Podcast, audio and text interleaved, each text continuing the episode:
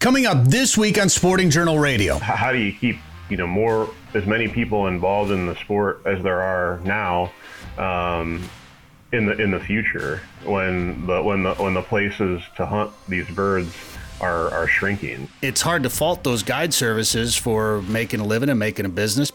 A lot of outfitters are doing, you know, a, a lot of good. I fish, I hunt, and always will. Broadcasting from the Alclair Outdoor Studios. Presented by OnX. Know where you stand with OnX. We're not just a radio show anymore. This is Sporting Journal Radio. That's right. Welcome to the show. We got a good one for you. We're going to talk about the future of waterfowl hunting and is the commercialization of waterfowl good for duck hunting?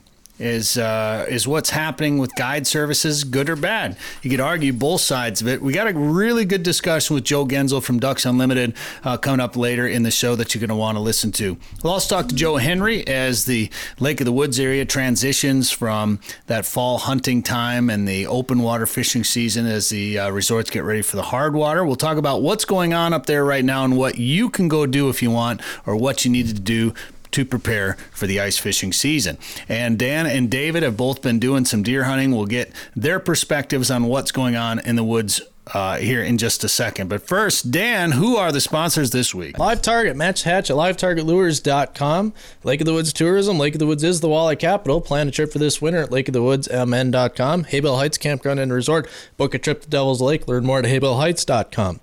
Ottertail Lakes Country. Find your inner otter at ottertaillakescountry.com.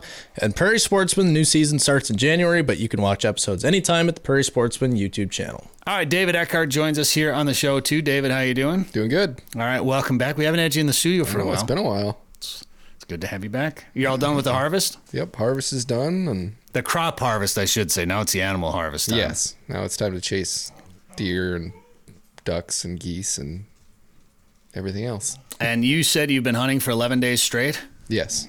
All right. I want to ask you about that and how it's been going for you. Dan, you got to hunt the Minnesota gun opener. I want to ask you about that. Uh, as of this recording, I've probably finally climbed into a tree, but since, but this will be after we recorded this. So as of this recording, I have not deer hunted yet. I hope to this week. I just got Come back. On from a 10 day road trip. Actually, went out to Horicon Marsh, and it's kind of this legendary historic waterfowl staging area in South east Wisconsin, uh, kind of south of Lake Winnebago, over in that Fond du Lac, uh, Waupun area, and it's and it's really neat. And here's what I learned while I was out there: there's not much for geese out there yet.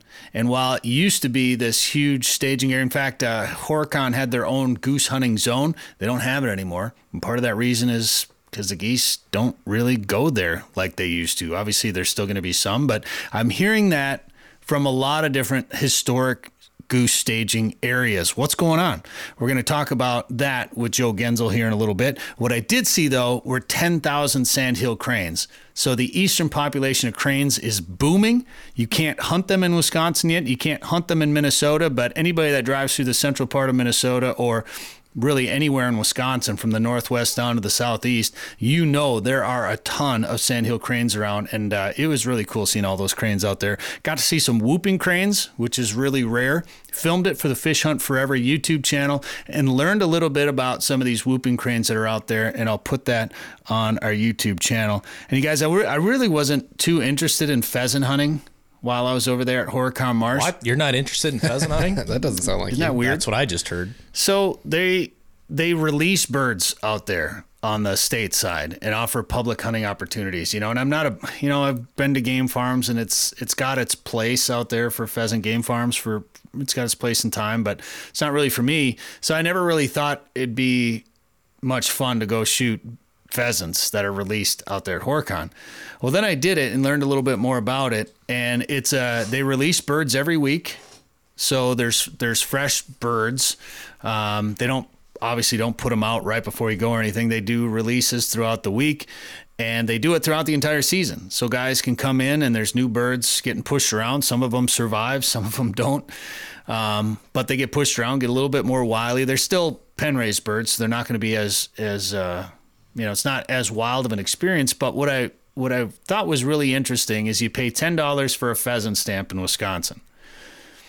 Seventy percent of that goes towards habitat creation in the state. So $7 of every $10 you pay for a pheasant stamp goes to creating habitat for a wild bird population, which I think is fantastic. And then $3 of that stamp goes towards that release program. So the released pheasant program is completely funded by the pheasant stamp. So guys that are going out there and doing this are the ones paying for it, which is perfect. And it's only 30% of that pheasant stamp. So having Another 70% of that going to create habitat, I think, is a great program for Wisconsin.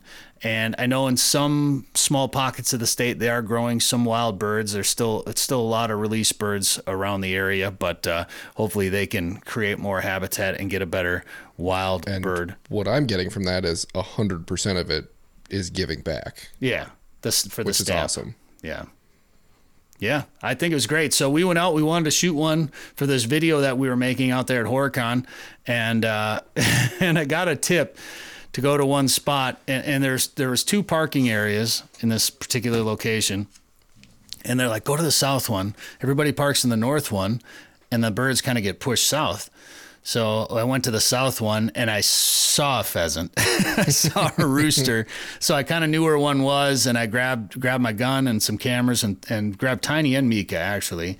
And uh, Tiny found it rather quickly and, and we got our bird and then went back to looking for waterfowl. And uh, we got to see, I mean, there was 150,000 ducks on the federal side. They say 150,000 mallards. I didn't see that many mallards while I was there, but there were gadwall and spoonies and widgeon, uh, all sorts of all sorts of waterfowl over there. So many gadwalls. So I got I I, I thought I just think I got some really cool footage of uh, some of these ducks. I'm really excited to share that on the Fish Hunt Forever YouTube channel. So go there and check it out while you're online. Make sure to follow us on social media as well. Sporting Journal Radio here on YouTube or Sporting Journal Radio on Facebook and Instagram. And Dan, you put a poll up on our Instagram page today. I sure did. We wanted to look because we've been talking about deer hunting. That's the hot topic in Minnesota right now. And we wanted to know how deer season went for you guys. So I put up a poll on how it went for everybody. Well, let's see if I can do this here. Uh oh. And so let's see. What did people say? I don't know why we can't see the results. I'll find that here in a second. Um, bottom line, people said that uh, majority of the people who responded to the poll said they have seen less deer this year than last year. Um, why that is, I don't know. I don't know if it's more pressure or bad winter or predators, um, but that's what the consensus is, and I would say I agree with that. I saw one this- deer opening weekend, and it was dead. My I dad this shot it. weather pattern, at least in our area, is not helping either. What's that, David? I think the weather pattern in our area is not helping either. The It's too warm, or the warm weather, yeah. Just, I didn't see anything this weekend when I hunted. oh, really? Yeah, nothing. But it was warm and the cameras were all all the deer were nocturnal. Oh, interesting. So I don't know. All right. Different year. Uh, so if you would like to, we'd like to hear from you. Go vote in our Instagram poll. I don't know if that'll still be up by the time this airs. I suppose that's on our story. Nope. Yeah, it'll be gone. But right, just well- go there anyways. Check Yeah. out our Instagram. You can watch. Uh, right. We put up snippets of the show every week that you can go check out, and then, uh, or you just watch the full show and you don't have to do that. But go give us a follow on Instagram if you haven't at sporting.journal.radio. Now, to be fair, I haven't really had much access to the internet uh, while I've been on the road and traveling, but I definitely haven't seen as many pictures on social media. That's how I've been judging how it went for everybody. Is I just haven't been seeing a lot of pictures posted of of nice bucks or dead deer in general. I've seen a few, but it seems like it hasn't been as good this year. There was a CO in our the area I hunt um, over the weekend, and I'd heard he checked over hundred people, and I think only six had deer. Oh wow. So pretty slow. It'll be fun to see the the harvest report when it comes out. Whenever that comes out from the DNR on deer registered and all that fun jazz. I'm Yep. sure they're probably compiling it right now. Maybe it'll be out by the time the show comes out, but it'll be uh, we'll be fun. uh, We'll be sure to share those numbers. So check out uh, www.sportingjournalradio.com for all that fun info. We just put up a news story from the DNR about feral pigs. Go check that out. Yeah, something about feral pig sightings by the Canadian border. Well, yeah, I- Is that in Minnesota? Do we know? maybe. I'd assume. Otherwise, what they're talking about is they're taking input on. Uh, they're getting ready basically for the invasion of pigs. It sounds like, and released mink, which is really odd. I didn't know that was a thing. Well, people are like activists are going to mink farms. yeah, and that's stupid. setting them all free. Sabotaging. Yeah. Yeah, but so they're uh, getting ready for, you know, what they're going to do if we have a pig problem, which, uh, by the sounds of it, is probably inevitable. Oh, I hope not. I, We do I not. hope not too, No. but it's one of those things. It's like invasive species. Is it? It- It's probably coming, so let's get ready for it. Maybe it doesn't, but it's better to be ready for it than uh, just have a thousand pigs show up and we don't have a plan for it. we don't need it, and I've hunted them in No. Texas, David. I know you've done it. It's fun. The Yeah, meat's good, blast. but uh, the the damage they do is ridiculous. We don't. So if you're listening or watching this, and you're like, "God dang, it'd be so much fun to have feral pigs to hunt around here," don't don't do it, man, because that's what's happening. Is people are just taking them and releasing them, so they have so they got something to hunt around there. It's like it's a bad bad idea. Don't do it. Saskatchewan has got feral pigs.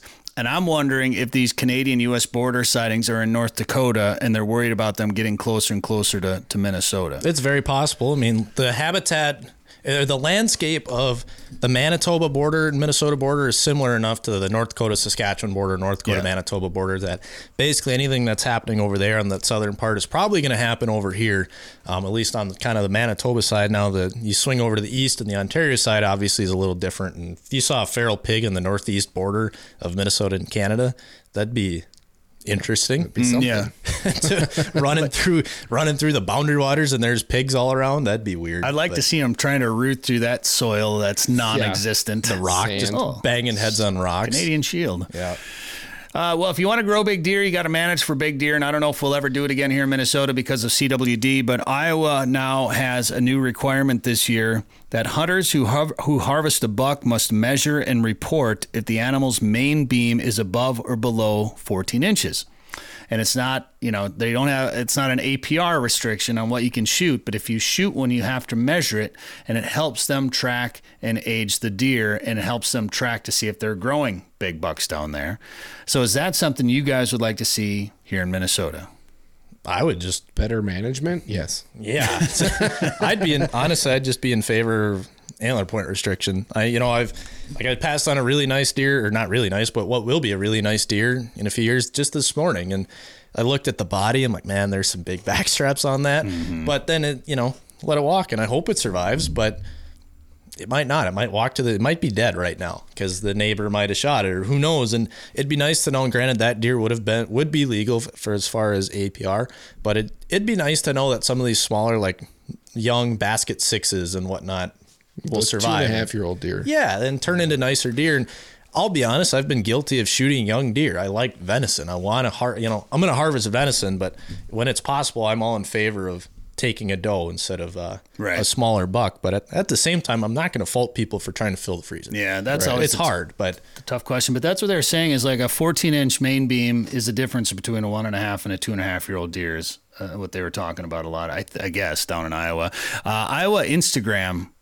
Iowa's D- Iowa DNR's Instagram is where I saw that story originally. So if you want to learn more about how they're managing their deer down there, go give them a follow on social media. And to be fair, I haven't seen. You know, I was really worried about nice bucks or uh, you know bucks that could use another year getting shot by neighbors this year around here, and I, I haven't really seen that here too much yet. So we'll see what happens after this uh, second weekend. But so far, it seems like uh, the nice deer have gone. And you know, it's different also for kids if they want to Yeah. shoot a, a, a smaller buck or whatever. That doesn't bother me at or all. older But- hunters too. yeah, know? and older hunters. Yeah, Absolutely, But I would love to see some people let let deer grow. Yeah. let bucks grow. So, uh, but you do you. And get out there, enjoy it, be safe. Uh, good luck this uh, next weekend. We got a lot of discussion coming up. We're going to talk fishing with Joe Henry here in a second, and then we're going to get into a really interesting discussion with Joe Genzel from Ducks Unlimited about the commercialization of waterfowl hunting, how it can be good, how it's been bad, and what the answer is to grow the sport and keep it uh, keep it keep numbers from declining. More coming up on Sporting Journal Radio. Live Target, the leader in Match the Hatch, is back with new lures that also match the action. Introducing the Live Craw. The Live Craw is irresistible to bass, walleye, and other freshwater species. EFTTEX winner, the Ultimate Frog, looks and acts just like a swimming frog. With an exposed ultra point mustad hook and replaceable legs, the Ultimate Frog has two styles, two sizes, and eight colors. And iCast and EFTTEX winner, the Live Shrimp, mimics a fleeing shrimp for saltwater anglers. Coming soon from Live Target. Devil's Lake is legendary, and this summer has been legendary for walleyes. Don't miss out. Call Haybale Heights Campground and Resort today to book one of their modern cabins on East Bay. The cabins are furnished with a full bathroom, kitchen, and all the amenities like high speed internet and are clean following CDC guidelines. Staying at Haybale Heights gives you full access to a private boat launch, fish cleaning station, and beach area. Learn more at haybaleheights.com. That's haybaleheights.com. Plan your trip to legendary Devil's Lake today. All right, this is Sporting Journal Radio. Uh, I'm Bret Amundson along with Dan Amundson and David Eckhardt over there. And now we're going to talk to Joe Henry from Lake of the Woods Tourism. Joe, it was a, a great trip up to Lake of the Woods again last week. We did a bunch of walking for grouse. Uh, we did some layout boat duck hunting. We didn't do any fishing. I can't believe it. Yeah, well, you know what? I'll tell you though, it, it's kind of it's real life this time of year. You know, I mean, uh, are the fish there? Yep. Are they biting? Absolutely. Problem is, you got deer hunting, you got six inches of snow on the ground up there. That's six people out. You do have some ice on some back bays up at the northwest angle, Youngs Bay. I know you showed a video. It had some some ice. People are pulling their boats. Some of the back bays on the south shore, um, and, and, even on the Rainy River, the back bays are getting iced up. There, there are some accesses on, you know, uh, both on the lake to get there and, and, and uh, the river, but it just makes it more difficult. People are in the woods. People are looking forward to ice fishing. I mean, it's just that part of it. Now, I tell you this: just watching social media, some of the guides, a lot, a lot of the people that are fishing right now are guides, just fun fishing, and yeah, they're out, they're out doing real well fishing. You know, I know, uh, I can, I won't mention names, but I mean, a bunch of them are out. In fact, they're catching walleyes on the river, and they're also catching some nice sturgeon too. Mm. And I heard that um, the muskie fishing, particularly up at that up the angle up there, was was really good this year, and uh, I heard that there was a lot of people chasing them this year up there too. Yeah, that's cool. Well, you know, fall. I mean, you know, fall's that time that uh, the muskies, like all the other fish, put the feed bag on. You know, you get uh, you get them uh, um, isolated in certain areas, such as neck down areas where they're current. They're chasing uh. You, you control form more successfully this time of year. So just and you get some big fish. You know, those fish are big. So a lot, a lot of good things for the muskie anglers this time of year. Um, I, will say though, it's interesting. It's kind of cool because we know right now, I mean, anybody that's been on that lake knows that across that whole South Shore in different spots, Pine Island, I mentioned some areas, Pine Island, you know, Morris Point, um, Zipple Bay, Long Point, that whole area, there's different pockets and nice schools of walleyes chasing emerald shiners. And those fish are out in about 22 to 26 feet of water. That's That bodes very well for early ice um, you know, and, and, where we put our houses, those fish are going to hold there because there's bait. We believe they do most every year, and it should be some good early ice fishing. You know, we normally get our on you know, Mother Nature determines, Bret, but um, on average, we get our day houses out, the ones that you don't sleep in, um, usually about December 10th, give or take. Uh, people that like spearfishing for pike they'll get on those back bays at the end of November. And, uh, you know, we do have a few resorts that even do the, the spear fishing if a person doesn't have the equipment or the know how. And so there are some nice opportunities that'll be coming up here pretty darn quick. Yeah, this is kind of the transition time. I know for a lot of the, the resorts up there, um, a lot of them are open for lodging. So if you wanted to go up and fish or uh, grouse hunt or duck hunt or, or whatever the case may be, uh, you got some lodging opportunities. But I know a lot of them kind of close down and clean their clean their kitchens, do a deep clean in the kitchens, and give some staff some time off as they gear up for ice fishing because because that's that's a busy time of the year for them up there. Oh man, well, and you know, you, you, you know we like anything in life, there's so much more that goes on behind the scenes that people just don't realize with anybody and anybody's work or career. And, you know, with resorts, I mean, my goodness, think about fish house maintenance. You're taking out some of the uh, fish houses, you're fixing up others, you're painting them, you're, you're, there's so much to do with just a fish house. And then you're bringing in new fish houses. You're, you're looking at your light ice rigs, your light ice trailers. Um, if you have bombers or track rigs you run during the year, otherwise, you know, you're looking at your plow equipment and and just I mean, there's so much. You know, are you stocked up with parts when your plow plow trucks go down? Um, I mean, it's so many things to consider, and that's just on the outside. You know, what about what about on the inside with the, the restaurant, the lodging, staffing? You know, I mean, marketing, promoting. I mean, there's just it, it's a, a running a resort or a, or a hotel or a lodging business. There's a lot of moving pieces, and I really, really give resort owners across Minnesota, certainly Lake of the Woods, a lot of credit. They wear a lot of hats. They work their tails off. I made a comment to one of our resort owners recently. Do you like this time of the year, kind of a in between season? And I wasn't suggesting that they don't work. I was suggesting more of the deer hunting time and stuff. And he says, huh, "I'm working harder now than I do during the year, practically." Oh boy, wow. getting ready. And and that, that is true. There, there's always something to do at a resort.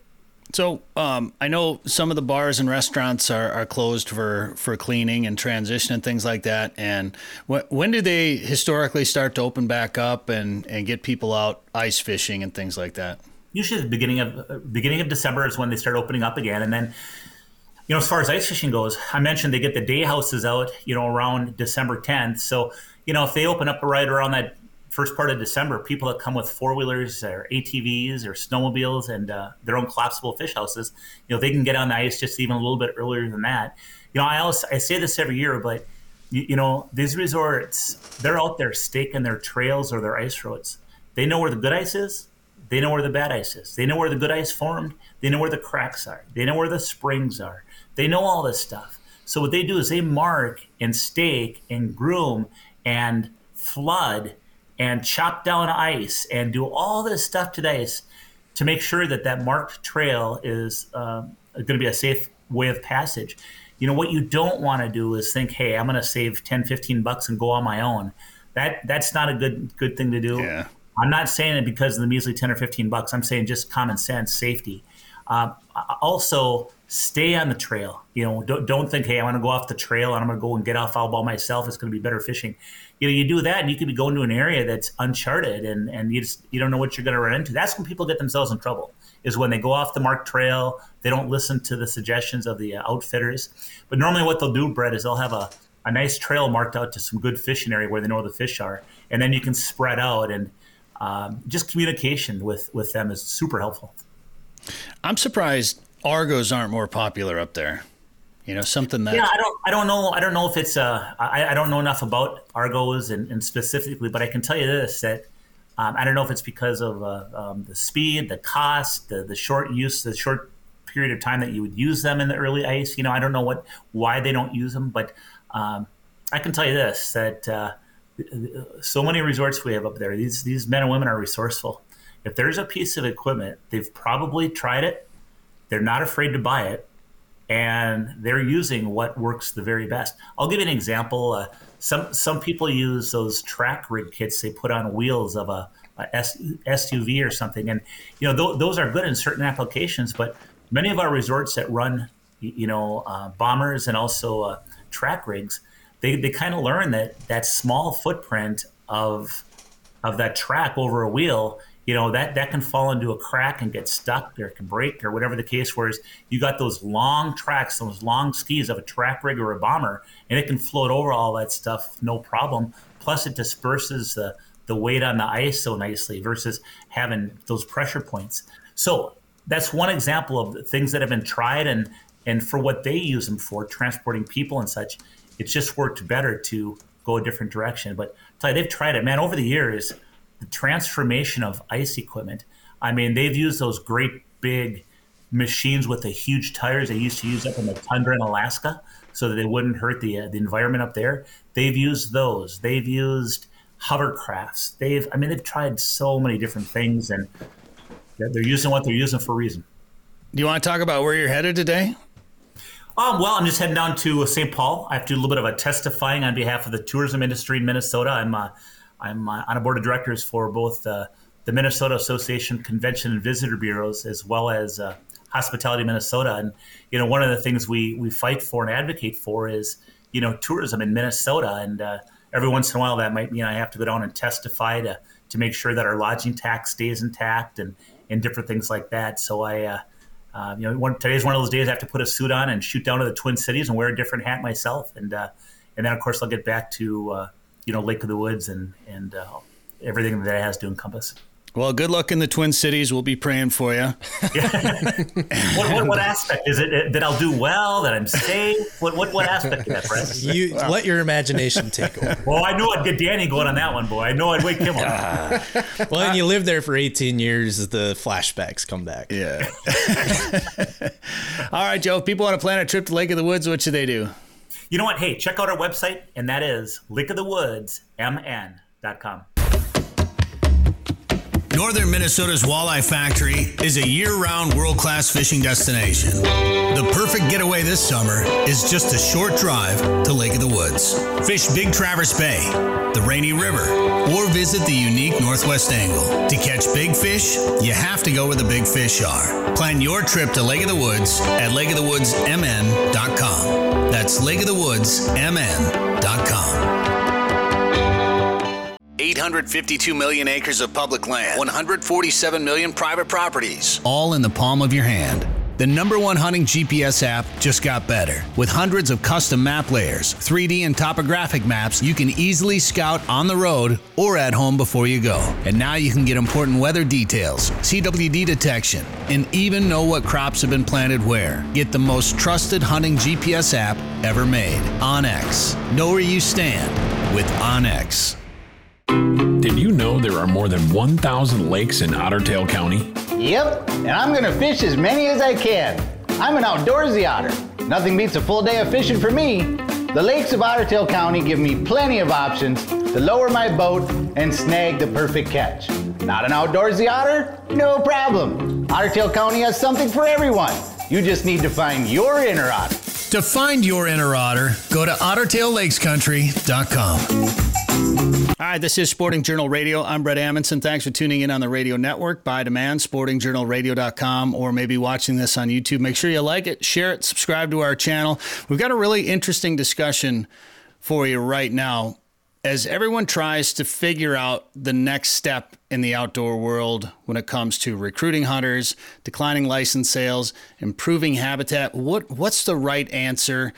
What's the right strategy and approach? Is it a mixture of a number of things? Probably is. It's not a one size fits all. What works here may not work here, and what works here may not work here. And but maybe this works in both places. And and it, it's always interesting trying to find the answers and we're constantly going to be looking for those answers as the landscape is ever changing and one thing that I've been talking about a lot lately is access you know, when it comes to hunter recruitment, hunting opportunities, things like that, to me, having access for hunters is the number one most important thing. Now, a lot of those other things are important as well too, um, recruitment, things like that. But having access is the most important thing. And I came across an article in Outdoor Life recently, written by Joe Genzel from Ducks Unlimited, and and I met him at the Aglow conference in Brainerd, or Bemidji this year.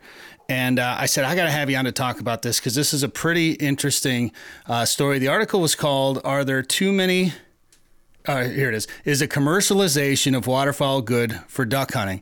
And there's pretty interesting points uh, on both sides of that discussion. And Joe joins us right now here on the show to talk about this article that he's written. Joe, how's it going? Good. Thanks for having me, Bret. You bet. Thanks for coming on because this is a really important topic. As somebody that's worked on the guiding side of things and has also done a lot of freelance hunting, I do a lot of traveling. So I hunt in a lot of other states, sometimes freelancing, sometimes going with guides. You know, sometimes those outfitters bring us in to, to film and create some marketing materials for them. So we, we've seen, you know, both sides of this discussion. I'm not even going to call it an argument. I'm going to call it a discussion. I've seen both sides of it, and uh, to to really, we, I think we could really spend a lot of time digging into this discussion. Um, but what, where did this article come about? Where, why did you decide to write this article? Um, well, I think I, I wrote it uh, a few years ago. I was still uh, working at Outdoor Life, and I, I, think like a lot of it stems for me from coming from a place where there um, not a ton of access. So I, I live in um, Illinois, um, and we just uh, I like I, I, grew up being able to hunt the Illinois River, um, which was completely you know public when when I was a kid. Um, but now in into my uh, my 40s, um, you basically like pretty much have to belong to a club uh, to hunt the Illinois River because the if, if you the the property line extends out to the channel now. So um, any kind of uh, you, are not even like even if you're a, a an angler, you can't um, uh, anchor your boat. You know, or yeah, or else it's considered trespassing. You know, so you can't even hunt. You know, from a boat blind, right? Um, uh, legally. Uh, wow. That that doesn't mean like some people don't you know try um, and do it anyways because you know Illinois just doesn't have that many conservation officers uh, right now. Um, but like I think the the like where I grew up and like where I came from kind of um, just because I ha- I haven't been able because I'm not surrounded by a lot of uh, public land um, was one of the reasons why. Um, but also like like you guys, um, I've been able to hunt, you know, around uh, the country and kind of see like what has happened in, in different states in terms of, you know, outfitters, um, you know, leasing up uh, properties, um, and like and, and my my gripe, like I don't, you know, I a lot of outfitters are doing, you know, a, a lot of good right. uh, for for ducks. You know, I mean, any outfitter that's creating habitat, you know, that's that's important stuff. It's expensive to create wetlands, so like I don't I don't begrudge anyone that's uh, that, that's doing that. Um, I guess at the at the same time, it's just you. A, a, lot of my a lot of my buddies like grew up in these uh, rural areas in like Kansas, Oklahoma, um, and, and, and basically like they just kind of lost out on those places to hunt because um, there's like just this infatuation with you know getting 10 or 15 guys in, in a field and you know killing 100 you know lesser canadas it's just like uh, they've basically just kind of like lost out on their um, you know their their boyhood spots. Um, and so i just wanted to kind of like dive a little bit you know deeper deeper into that. You brought up a good point that a lot of these guide services are creating habitat and that's kind of the the, the capitalist model right where p- private businesses are creating jobs are benefiting habitat benefiting wildlife at maybe the expense of some of the people that can't afford to do it. And that's obviously the, the negative impact of it, but we're not relying on some state agencies to take our tax dollars, take everybody's tax dollars or license sales dollars uh, to go try to create projects. We all we all know how it is when the government's involved. It doesn't always go the right way. It doesn't always go the best way. Sometimes it takes forever. Sometimes it, sometimes they do great work, of course, but you know, being able to let you know private entity or private citizen uh, business be able to create some of that habitat is good. But then you run into a problem where you hear guys in the South talking about all this habitat being created in the middle part of the migration, short stopping birds, or leasing up all the land that. Uh, you know some of the freelancers used to hunt. You you hear the same argument in deer hunting too. That bow hunters are are leasing up all the land or hunting all the land and keeping it private, and you can't go knock on the door down the road anymore to to deer hunt. A lot of that is happening with waterfowl too. So. Um, you know, trying to trying to figure out what the right answer is. It's a it's a difficult question, isn't it?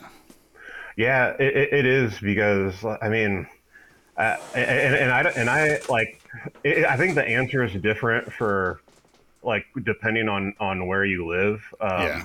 Like you know, I, I live in in Illinois, and it's not really an outfitter problem; it's an access problem. There's there's just not that much uh, property here to hunt. Um, uh, like you know, good and I, what I would call like good duck hunting, unless you like have a considerable amount of money uh, to pay uh, for for those for those properties or invest in a club. Um, you know, my, like my workaround is, you know, I, I border a lot of other Great Lakes states. There's a lot of public land around the Great Lakes. And so like I kind of look at my calendar, um, pay attention to the, to the weather and, you know, go to some of those places, you know, maybe two, three times a year, uh, to have, you know, a couple, a couple good hunts, uh, e- each time. Um, and then like I have I have a, a couple of you know places here that when the weather is like absolutely you know perfect, um, you know we can do do pretty well. So just kind of a I, I mean like you said, it's I mean it's it's hard to know. Like if you you know if you live in Oklahoma um, or Kansas or North Texas, like I, I I don't like it's it's it's just tough. I mean, like I like I've hunted Southeast Kansas for several years with one of my one of my buddies, um, and you know the, the river systems are still pretty accessible in in some areas, but also like you have to have all that gear. Um, you have to know what you're doing, Right. Um, and, and there's and there's only like certain times a year where you can really shoot. Uh, it mostly like you're it's mostly going to shoot mallards um, on, on on the river. You know, it has to be you know cold and everything else has to be locked up, and I mean, so it's just it's just tough. It is really tough, and waterfowling is not a cheap sport to freelance in. You need all the gear, and if you want to chase divers, you need diver gear and, and boats and waders. If you want to hunt in the field, you need field decoys and layouts or A-frames. You, you, need specialized gear for the type of waterfowl hunting you're going to do. So I know a lot of guys that maybe they've got a little bit extra income. They have no problem paying a guide uh, to go do it because it's a small investment compared to the larger investment, particularly if you don't have enough time to justify that expense of buying all that equipment yourself. And like we we just went on a layout boat hunt up at the Northwest Angle, and it, it was 15 degrees out. Like I'm not going to go do that. I, you know, I'm not. Dan and I went and do that. Dan, are you going to go buy a layout boat and go up to the angle when it's 15 degrees outside? No, No. no, I'm uh, very happy to just uh, pay someone to take me out and do that. Right. You know, and they had uh, it was Forrest Husett and Andy Reeves, and you know they got a duck tune as a tender boat, and then Forrest has his brand new uh, you know Lund with what a 250 on it or whatever it was. That Yeah, probably like a 350. might have been a 350. yeah, maybe a 400. motoring us in and out. We flew. You know, so uh, but at the same time, when I moved to North Dakota in 2000. I remember talking to uh, some new friends that I made when I moved out there that were North Dakota residents that had water, you know, grown up as hardcore waterfowlers, and I was like, "Oh, Devil's Lake, man, what a great place to go hunt!" And I'm like, "Well, yeah, I mean, it's pretty tough to freelance up there now because of the guide services, and it's hard to fault those guide services for making a living and making a business, particularly when it's legal to do so. But as a freelancer, I'd never went anywhere near Devil's Lake. So you know, when you're talking about a big historic staging area for waterfowl, it's it's tough when you miss out on that opportunity. So it's a tough question. Yeah, and like that that's honestly, I mean, why uh, one of the reasons like I just hunt by myself a lot of times just because you know, it's easier to get, you know, a decent hunt in. You know, like I you know, and I I I don't I hate to say that because you know you want to bring like more and more people into the sport, but like for me, like personally, where I where I go, it's it's really like not it's really not going to be like much of a hunt for more than one person. Um, now, like I like I've definitely taken people and be like, hey, like you're just like you're just going to shoot, you know. Um, but I can't take like four guys in there because there's just not a, like it's just not going to be much of a hunt. You know, I could take you out there and you know show you the sunrise, and you know you could watch some ducks, you know, work into other people's uh, wetlands. But um, like you, like you said, it's just like it's hard to find that. It's hard to find stuff like that when it's just not very accessible. Um, and I, you know, I, I think we had, you know, talked about uh, beforehand too. Is you know, you know, like being a parent and trying to take your kid um, duck like duck hunting. You know, I don't know like when I grew up, my, my dad could take me to like a farmer's pond that had a couple, you know, a couple what twenty ducks on it, and we could have like a pretty fun fun morning. Um, that's like just getting harder and harder to do um, because you know people are leasing up ground that those cattle tanks are on. You know, they're not after necessarily after those 20 ducks, but you know they they have they have the permission. They've given you know they've paid the farmers you know so much per gun, um, so they're not going to let you know you just come in there and you know shoot shoot shoot a couple birds. Yeah. Well, it's it's interesting to see what's happened to some of those areas too. You know, I just spent time out at, at um, Horicon Marsh you know, historic staging area for Canada geese.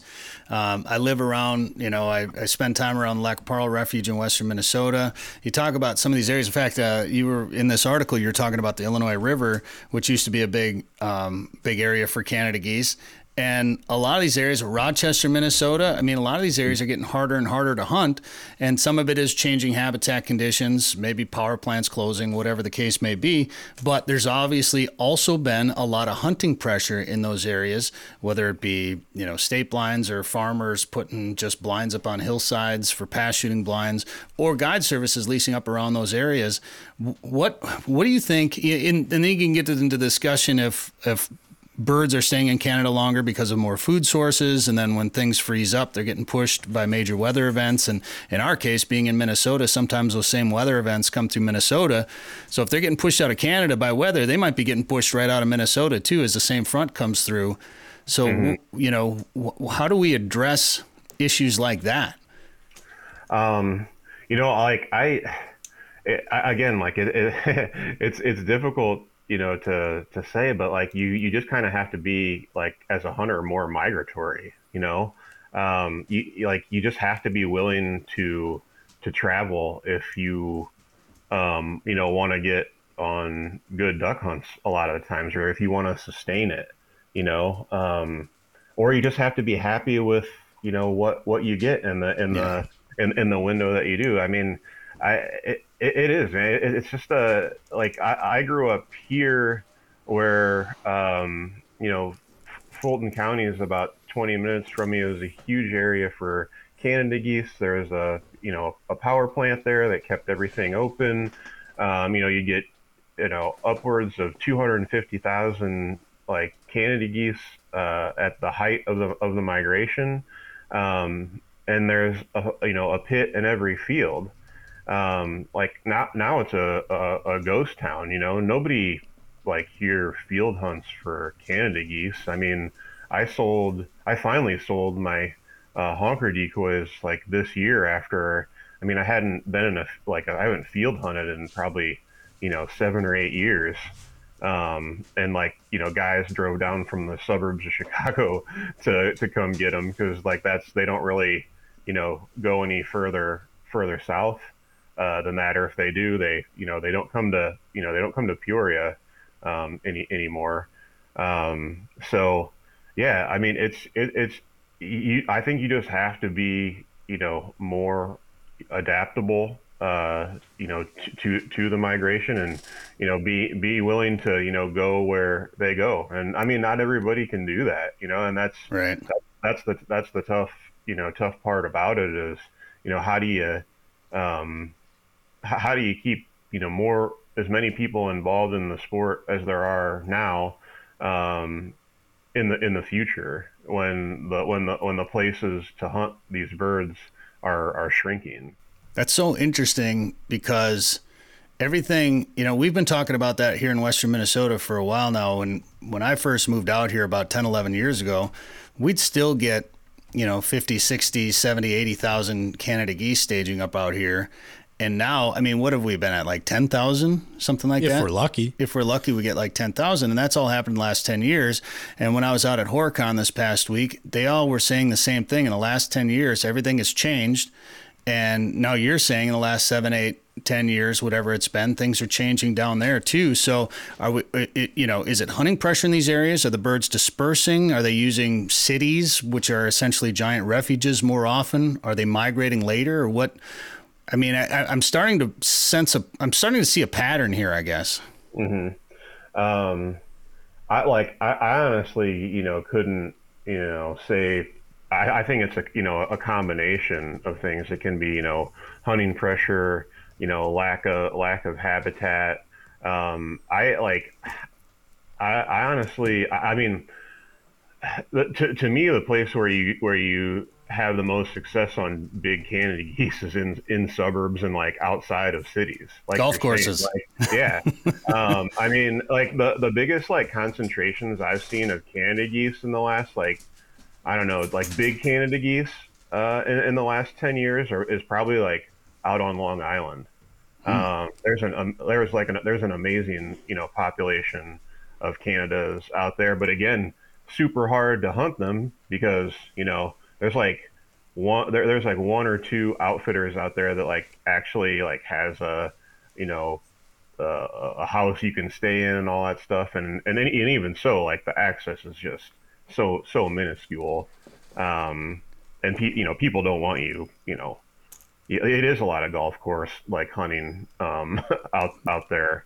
Yeah. um, but yeah it's I like I, I couldn't like give you a um you know I, I, it, there there are people that will like say oh it's this it's this. I mean i think like you're saying it's a combination of things. I mean not like we don't get the uh like the cold winters you know like we like we used to like when every like there are we have a lot of strip mine lakes you know uh Mhm. w- w- west of here and you're talking like 150 foot lakes. So deep. And you know when i like when i was a kid and in high school you know th- those those lakes would actually freeze. Um, so it got you know cold Wow. like it was like sustain like you know it got cold enough to where that that all would freeze. And when that happened like then you know all those geese would concentrate on that warm water from the power plant discharge. And it was like you know a, just a gauntlet for them every single day. Because they're gonna have to come out. They're you know they're coming out once a day to to to, to feed. Um, you know and there's a, a pit in every field Well, and, and say what you want about hunting ducks on the water, but one thing I will say about Minnesota is we, we do have a lot of public lands, wildlife management areas where you can hunt sloughs, uh, and obviously we got 10,000, 11,000 lakes, whatever it is, which is which is all public water, and our water is publicly owned here in Minnesota. So that's it's really interesting what you said about water ownership in Illinois, and um, and I want to ask you to uh, expound on that a little bit because I had an interesting conversation with Mark Kakage at Horicon here this past week, and he said that back in the day, Horicon Marsh had a couple of duck clubs on it, and back then they owned part of the water, and somebody challenged that. And he went, I think he was on mar- the old marsh skis and he was going across the marsh, or maybe he was in a boat, I can't remember. And he went out through the water into somebody else's, and the one of the other duck clubs called the CO on him, and they tried to find him. And I think he took him to court, and it, it set a precedence for water rights, which is used in a lot of cases, in a, I guess in a lot of other areas now. He was saying, so for for you to be, especially for you to be that close to you know uh, that close to Horicon and have water rights the way that they are down there, that surprises me. Yeah, and it's it's different on like different parts of the Illinois River, and then there's also like other like auxiliary like rivers that flow into the Illinois north of here, um, and you can hunt some of those. Um, but like ba- basically, like there's some there are state state owned uh, like WMAs here, and you you draw for those every every summer. So like when I, when I was a kid, uh, and I still hunt, I still hunt them um, and, and draw with a with a group of uh, buddies every year. But so like when I was when I was a kid, my dad would take me there, and like ten thousand people would show up for twenty six blinds. Um, Now, yeah, not now like maybe fifteen hundred people show up. Like we like our group draws like multiple blinds uh, uh, uh, every year, so it's uh, it's it's pretty pretty wild. They they do a similar thing at Reelfoot in Tennessee now. Um, but for the, the, the and, that's basically your river river access.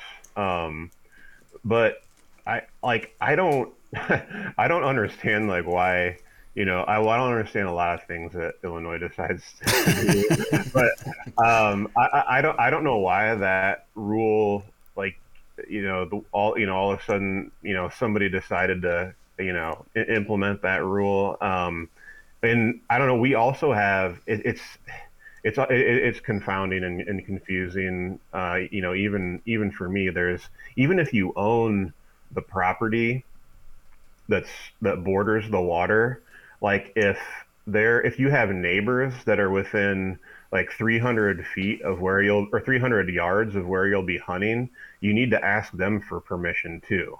Oh wow. Yeah, it's. I don't know if it's if it's if that's the exact like yardage, but it's it's something uh, like that. Because Is that a, a safety issue then?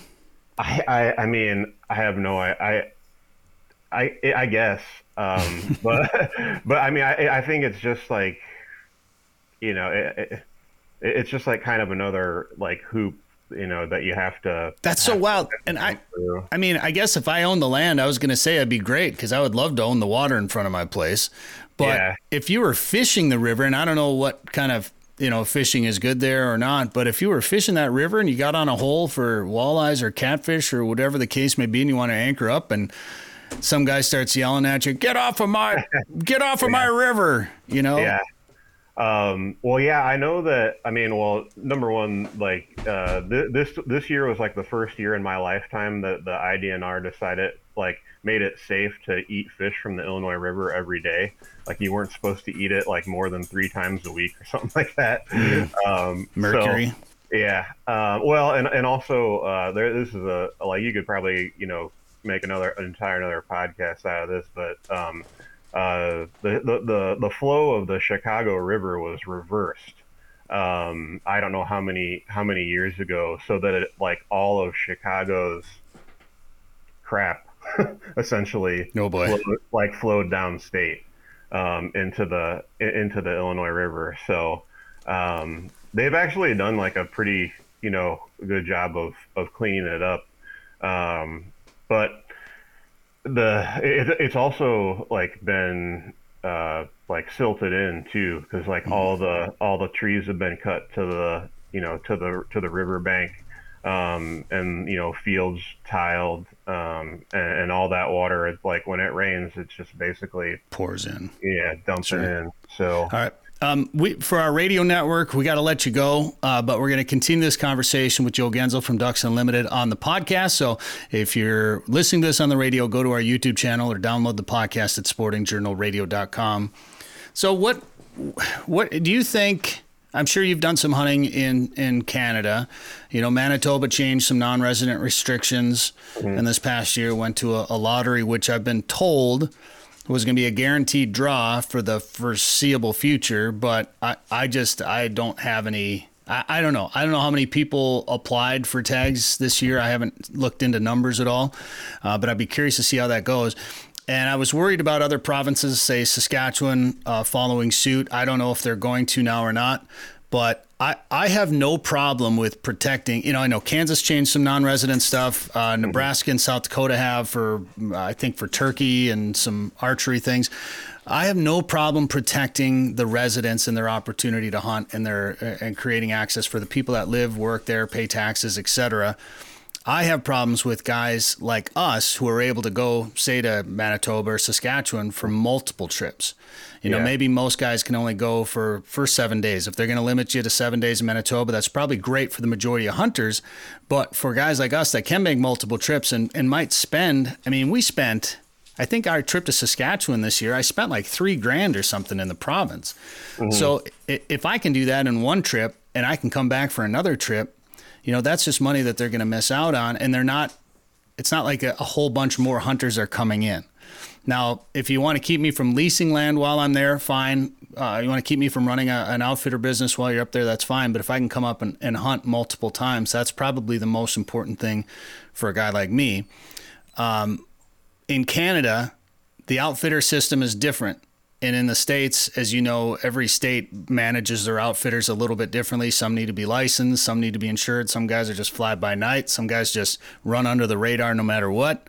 Mm-hmm. Maybe the answer is a better way of regulating those outfitters. Now, I'm not all for more regulations, more restrictions, more taxes, more government, but the way Canada does it, maybe that's the answer we need moving forward, where a certain area can only have so many outfitters, and those outfitters can only have so many outfitting days in that area. And maybe that would help solve this problem a little bit.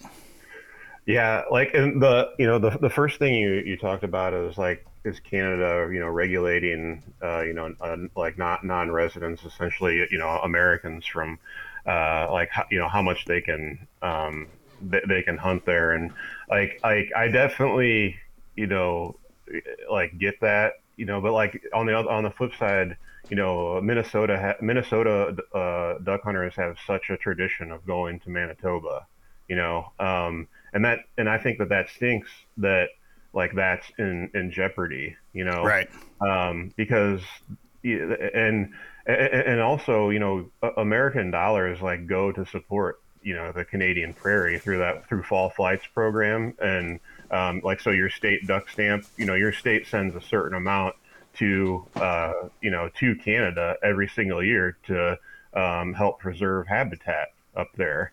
So you know you can make the argument. It's like well you know we're all like we're also you know we're paying to uh, to preserve the prairie, and then you're going to like restrict us on you know what we can, how like when we can and can't hunt up there. Right. Um, so I definitely understand like people's uh, you know see, seeing a problem with that, um, but also like I don't you know I don't think any of us or many of us want the, those western provinces to you know turn into like what Kansas or Oklahoma has Right. become. You know, like we always want to be able to, um, you know, go up there and, and, and enjoy like all the fruits that you know Canada offers for um, a, a duck hunter. Um, so I don't know. It's it, it, it's it's another you know another issue that doesn't have an easy answer because there if you you know if you allow um, non-residents to freelance hunt up there, there's gonna be there are gonna be people that like just run hunts, you know, without without a license, um, uh, w- w- you know, w- without adhering to the restrictions Canada puts on on outfitters. Um, and I, and I think like you know that's that's one of the the reasons Man- Manitoba kind of implemented um, uh, the rules that they they Right. did. Um, so yeah, it's it's another like just tough uh, situation that doesn't have you know an easy answer to it. But like in in terms of regulation, like I definitely think every state at least needs to know like how many outfitters they have in their state. You know, like if if you are an outfitter, like if you ask somebody at the DNR in Kansas, like how many outfitters are there in Kansas? They can't tell you because there's no there's no license.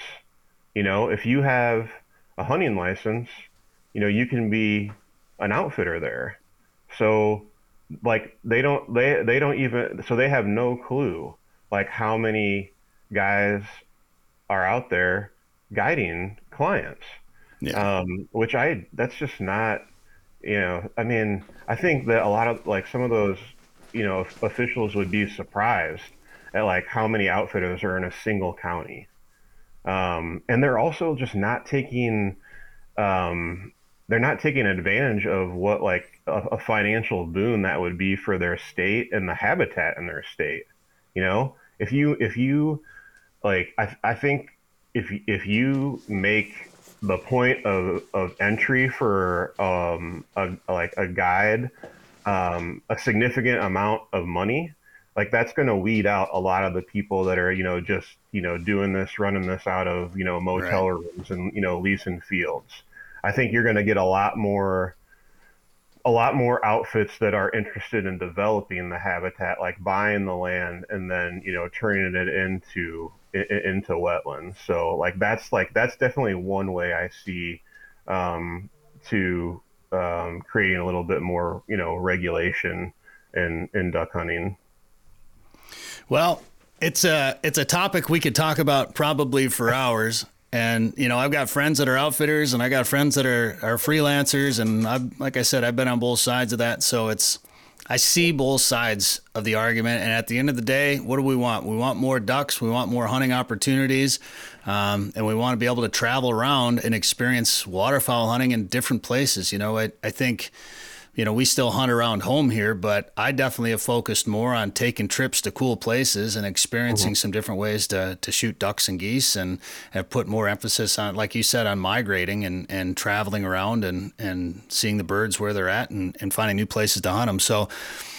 but it, it it's not a one size fits all because that that guy might have a different opinion on how on how to duck hunt than I do, and that guy has probably got a different opinion and, and wants to do it so uh, differently. So keeping everybody happy is is not always easy, and it's never always gonna gonna work out. But finding the best solution for everybody is important, and uh, you know let, let's let's ha- let's have you on again to talk about this again in the future. How's that sound? Yeah, and that sounds good. And I mean, you know, I just wanted to say too is like there are so many outfitters that have given like so much back, you know, Yeah. to to the resource. This isn't a like I'm I'm I'm not you know like you know here to you know disparage uh, you know outfitters at all. I mean, I've learned so much from them. You know, like I, I've become the duck hunter that I have because I got to hunt with like knowledgeable guides. You know, some of my some of my best friends are, are hunting guides and have helped me so much. So, you know, there, there's plenty of good and and and what, um, you know, guides and outfitters are doing. Yeah, so maybe maybe this the answer is some sort of you know putting some some caps in there, some regulations to tighten it down just a little bit. Um, maybe that's the answer because I agree with you there. Uh, we're out of time though. Joe Genzel, Ducks Unlimited. Uh, it's, a, it's a great conversation. Let's do it again. Thanks for the time today on the show. All right. Thanks, guys. Sporting Journal Radio is a division of Macaba LLC. If you've got a question, comment, or story idea for us, send us an email. Go to sportingjournalradio.com. While you're there, you can learn how to advertise on the show and visit our store for hats, hoodies, coffee mugs, and more. Go to sportingjournalradio.com.